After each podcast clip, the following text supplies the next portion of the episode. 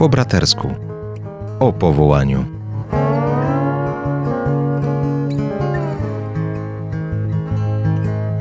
A na audycję zapraszają ojciec Tomasz Mordziałek oraz ojciec Andrzej Grat.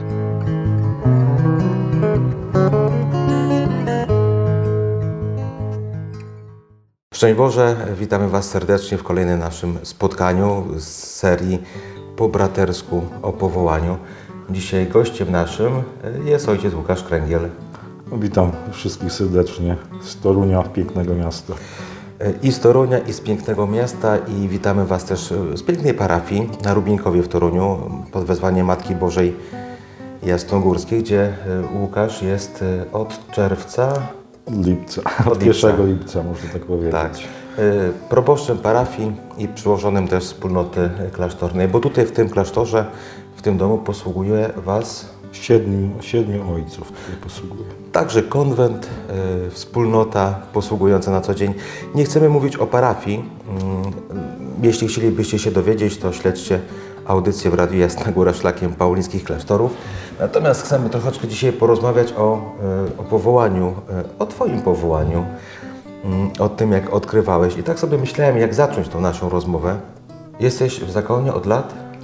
Właśnie 2005 roku, prawie już 20 Prawie lat. 20 lat. Prawie 20 lat. Czy gdy 20 lat temu y, byłeś sobie jeszcze w domu y, i myślałeś, albo rodziło się Twoje powołanie, odkrywałeś to, to przypuszczałeś, że jakoś Pan Bóg sprawi tak, że za ileś tam lat będziesz mieszkał y, i posługiwał w Toruniu? No oczywiście, że nie. To, jakiś y, był kosmos, prawda, że jeszcze kilka miesięcy temu nie wydawało mi się, że tu będę posługiwał, więc Pan prowadzi nas różnymi drogami.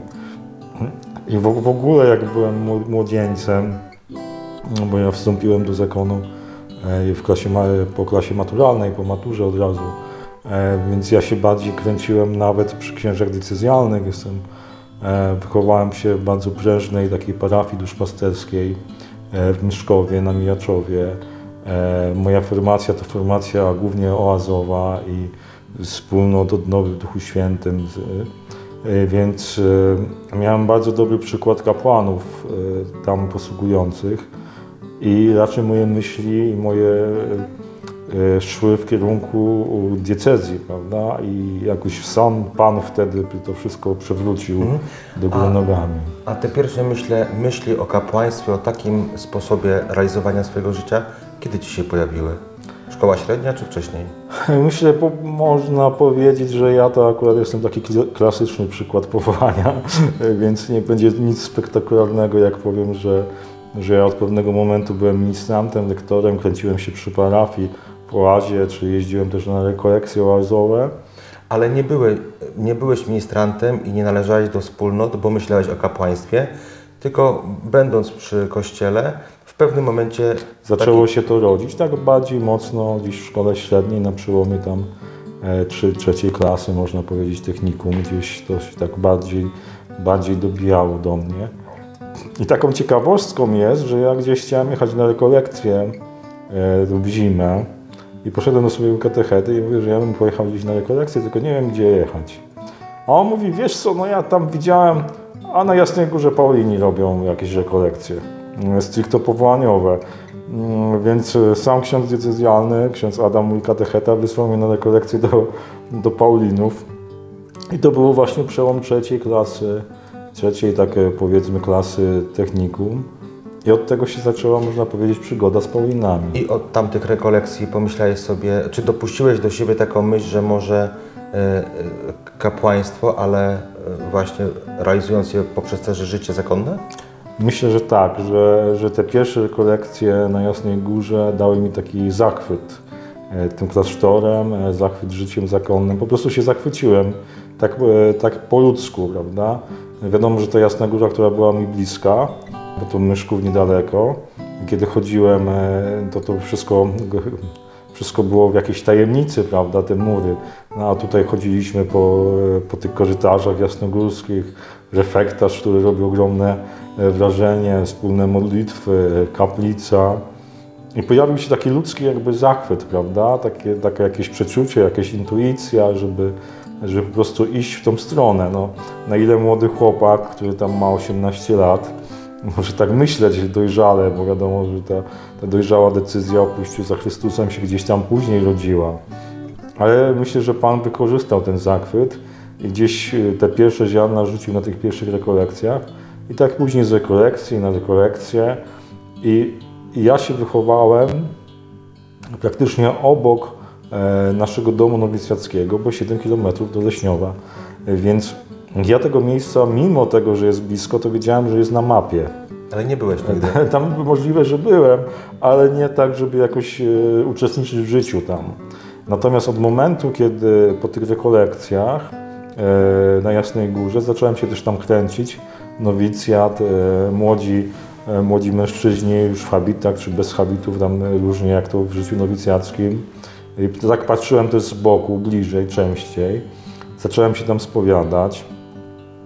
Ja wiem, że też w mojej wspólnocie był taki trend, żeby mieć ojca duchownego. To taki Ale był to, ale to akurat jest dobry trend. dobry trend. Do, dobry. Dobry, no więc e, ja tam znalazłem ojca duchownego, tak, ojca duchownego, spowiednika, to był ojciec Jacek Nawalny, świętej pamięci, e, który też mnie podprowadzał już pod zakon, prawda, i spowiadał przez te dwa lata do, do klasy maturalnej i do decyzji, więc aktualium w Leśniowie dało mi taki, e, taką, takie może przypieczętowanie tego zachwytu jeszcze, jeszcze bardziej. Po prostu zachwyciłem się też tym miejscem, e, zachwyciłem się jakby, jakby zakonem Mhm. e, przez te dwa miejsca. Wiadomo, że później były rekolekcje nad morzem, e, w naszej placówce w Kęcinie, były jakieś tam dni skupienia jeszcze przez ten czas, ale też była formacja taka typowo już ludzka, powiedzmy sobie, szkoła, i adoracja Najświętszego Sakramentu, mamy kaplicę. Ja patrzę na swoją gorliwość e, jako chłopaka, prawda, to dzisiaj to e, mogę się zawstydzić, prawda, bo takiej gorliwości może już nie mam, ale tą, Ale gorliwość sposób. maturzysty, Tak. e, że ja potrafiłem tak zachwyceniem Panem, że ja wracałem ze szkoły i zamiast iść do domu, to najpierw wchodziłem do kaplicy adoracji Najświętszego Sakramentu, bo jest przy mojej parafii. Tam robiłem namiot spotkania, tak zwany oazowy i dopiero szedłem do domu, więc jak to gorliwość, a jeszcze wcześniej gdzieś tam rano przeważnie się szło na mszę na siódmą, jeszcze się uczestniczyło w różnych spotkaniach i ta gorliwość była e, wielka, prawda? I też ten ruch oazowy, mm, on bardzo dużo mi dał. No, między innymi to, że, e, że na tamte czasy Pan uchronił mnie też od wielu rzeczy. Ja, Głupot, nie? od Życiowych. głupot e, życiowych, bo zachwyciłem się Kościołem, zachwyciłem się wspólnotą Kościoła, oazą, poznałem wartościowych ludzi, też e, poznałem wielu, mam wielu przyjaciół z oazy z tamtych czasów, i, którzy, z którymi tworzyliśmy też taką paczkę, prawda? Niektórzy pracują w Radiu Jasna Góra. Tak, tak. Więc e, Pozdrawiamy Bartka. Bartka, który pracuje, a był ze mną na, na oazie. Więc e, uchronił mnie od wielu rzeczy. No, między innymi jako młody człowiek, jeżeli maturzysta może e, przed studiami mieć krucjatę wyzwolenia człowieka, podpisać nie pić alkoholu na studniówce nawet, e, no to ja byłem takim przykładem, że to się da, da zrobić. I, to nie był problem, prawda, na, tamte czasy jakby dla mnie, czyli ta, ta gorliwość młodzieńcza, ten młodzieńczy zapał, Mhm.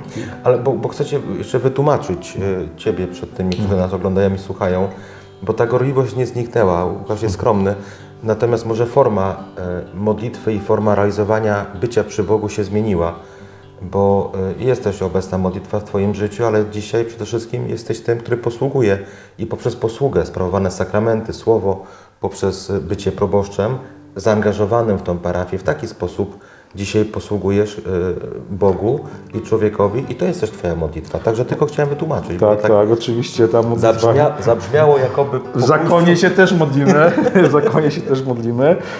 E, mamy wspólne modlitwy, które nas jakby, ta rutyna zakonna i ten pr- program dnia daje nam możliwość modlitwy brewiarzem, rozmyślaniem, czyli wcześniejszym namiotem spotkania dla mnie, ten różaniec, który się pojawia, czytanie duchowne, ale też my ciągle żyjemy w obecności jakby Boga w klasztorze. No, obok mam kaplicę z Najświętszym Sakramentem, ten chórek zakonny, ale też przygotowując się do liturgii, przygotowując się do mszy świętej, to chcąc czy nie chcąc, e, człowiek musi siedzieć nad Słowem Boga i, i rozważać, aby coś ludziom powiedzieć. Idąc na liturgię, liturgie neokatechumenalne, znów spotykamy się z, ze Słowem Słowem. Bożym, no i gdzie się nie poruszamy, są sakramenty, więc e, posługa ludziom, więc e, całkowicie życie się zmieniło.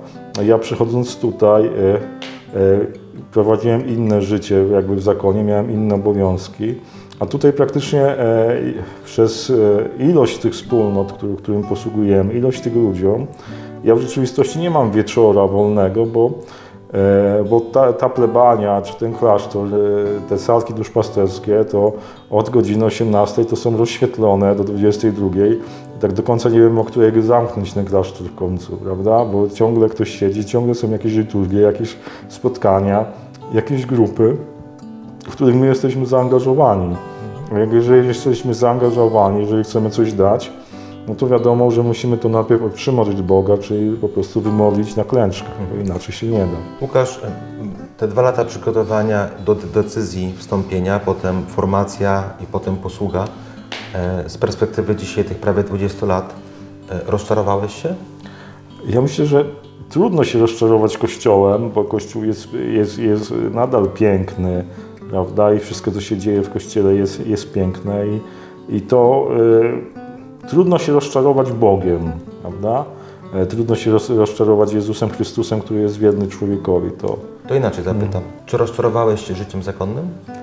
E, Myślę, że ideały, które gdzieś tam miałem jako młodzieniec, no to musiały runąć, prawda? Bo to były jakieś takie ideały, to były jakieś takie schematy, to były moje wyobrażenia o życiu zakonnym i to runęło. Natomiast e, to się przerodziło w taką normalność życia, życia zakonnego, prawda? I, i myślę sobie, że jak człowiek wchodzi w formację w zakonie, to na początku e, przygląda się, ma pewien zachwyt, później, e, później tak powoli wchodzi małymi kroczkami, patrzy, obserwuje i powoli to życie zakonne staje się jego życiem Realnym życiem. realnym jego życiem, prawda? Ja sobie nie wyobrażam teraz żyć inaczej, prawda? To jest po prostu moje życie, to jest po prostu mój dom, prawda? I po, po chwili to życie zakonne w ramach formacji staje się twoim życiem. I ja myślę, że, że jeżeli by się tak we mnie nie stało, no to nie ma sensu być, e, być w zakonie, czy być kapłanem. Bo To stajesz mu- się tylko przybierańcem w, pe- w pewnym tak, to sensie. mam tylko jakieś szaty, wchodzę w jakieś sukience, natomiast to życie musi być moim życiem. A gdy przygotowywałeś się przez te dwa lata, czego się najbardziej bałeś? E, Jako maturzysta? Tak, przed wstąpieniem. Myśląc o kapłaństwie i życiu zakonnym. No, myślę, że takiej, y, ten zachwyt jakby pchał mnie i miałem, miałem jakąś taką siłę wewnętrzną, e, prawda? No, na- natomiast y, na pewno były jakieś lęki, obawy, czy podołam, czy to to, bo wybierając zakon, to nie wybiera się studiów, nie wybiera się kierunku studiów, które się można zmienić w każdym momencie swojego życia, tylko e, wybiera się już styl życia w jakiś sposób, prawda? E, więc no, to było wy- wy- wydarzenie wielkie, prawda? My obserwujemy teraz w zakonach, że jednak ten wiek e, wstąpienia młodych ludzi do zakonu się przesuwa, czy wiek dojrzałości młodych ludzi w ogóle w życiu, czy wchodzenie nawet w małżeństwo. Natomiast ja miałem 20 lat, czyli byłem młodzieńcem, jeszcze dużo szumu było w głowie, więc ta decyzja się takim młodym człowieku urodziła, prawda? I na pewno tam było dużo lęków, było dużo obaw, e, prawda?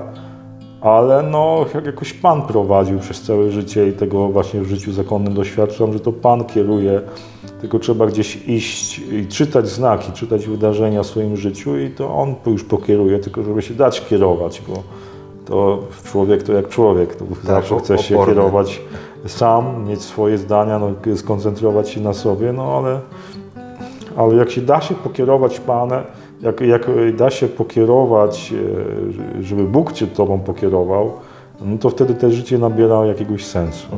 Także młodzi, e, rozeznający swoje życie, odwagi Wam życzymy. A Łukaszowi, ojcu Łukaszowi Kręglowi, proboszczowi, w Jeszcze się nie przyzwyczaiłem do tego tytułu. Bardzo dziękujemy. Dzięki. Dzięki Łukasz. bardzo. Dziękuję bardzo. Edyta Stein mówiła, że powołania nie znajduje się po prostu po zestawieniu i przeanalizowaniu różnych dróg. Powołanie jest odpowiedzią otrzymaną w modlitwie. Proszę więc trwaj na modlitwie za siebie i za innych. A jeśli szukasz wsparcia, zajrzyj na powołania paulini.pl i na nasze media społecznościowe.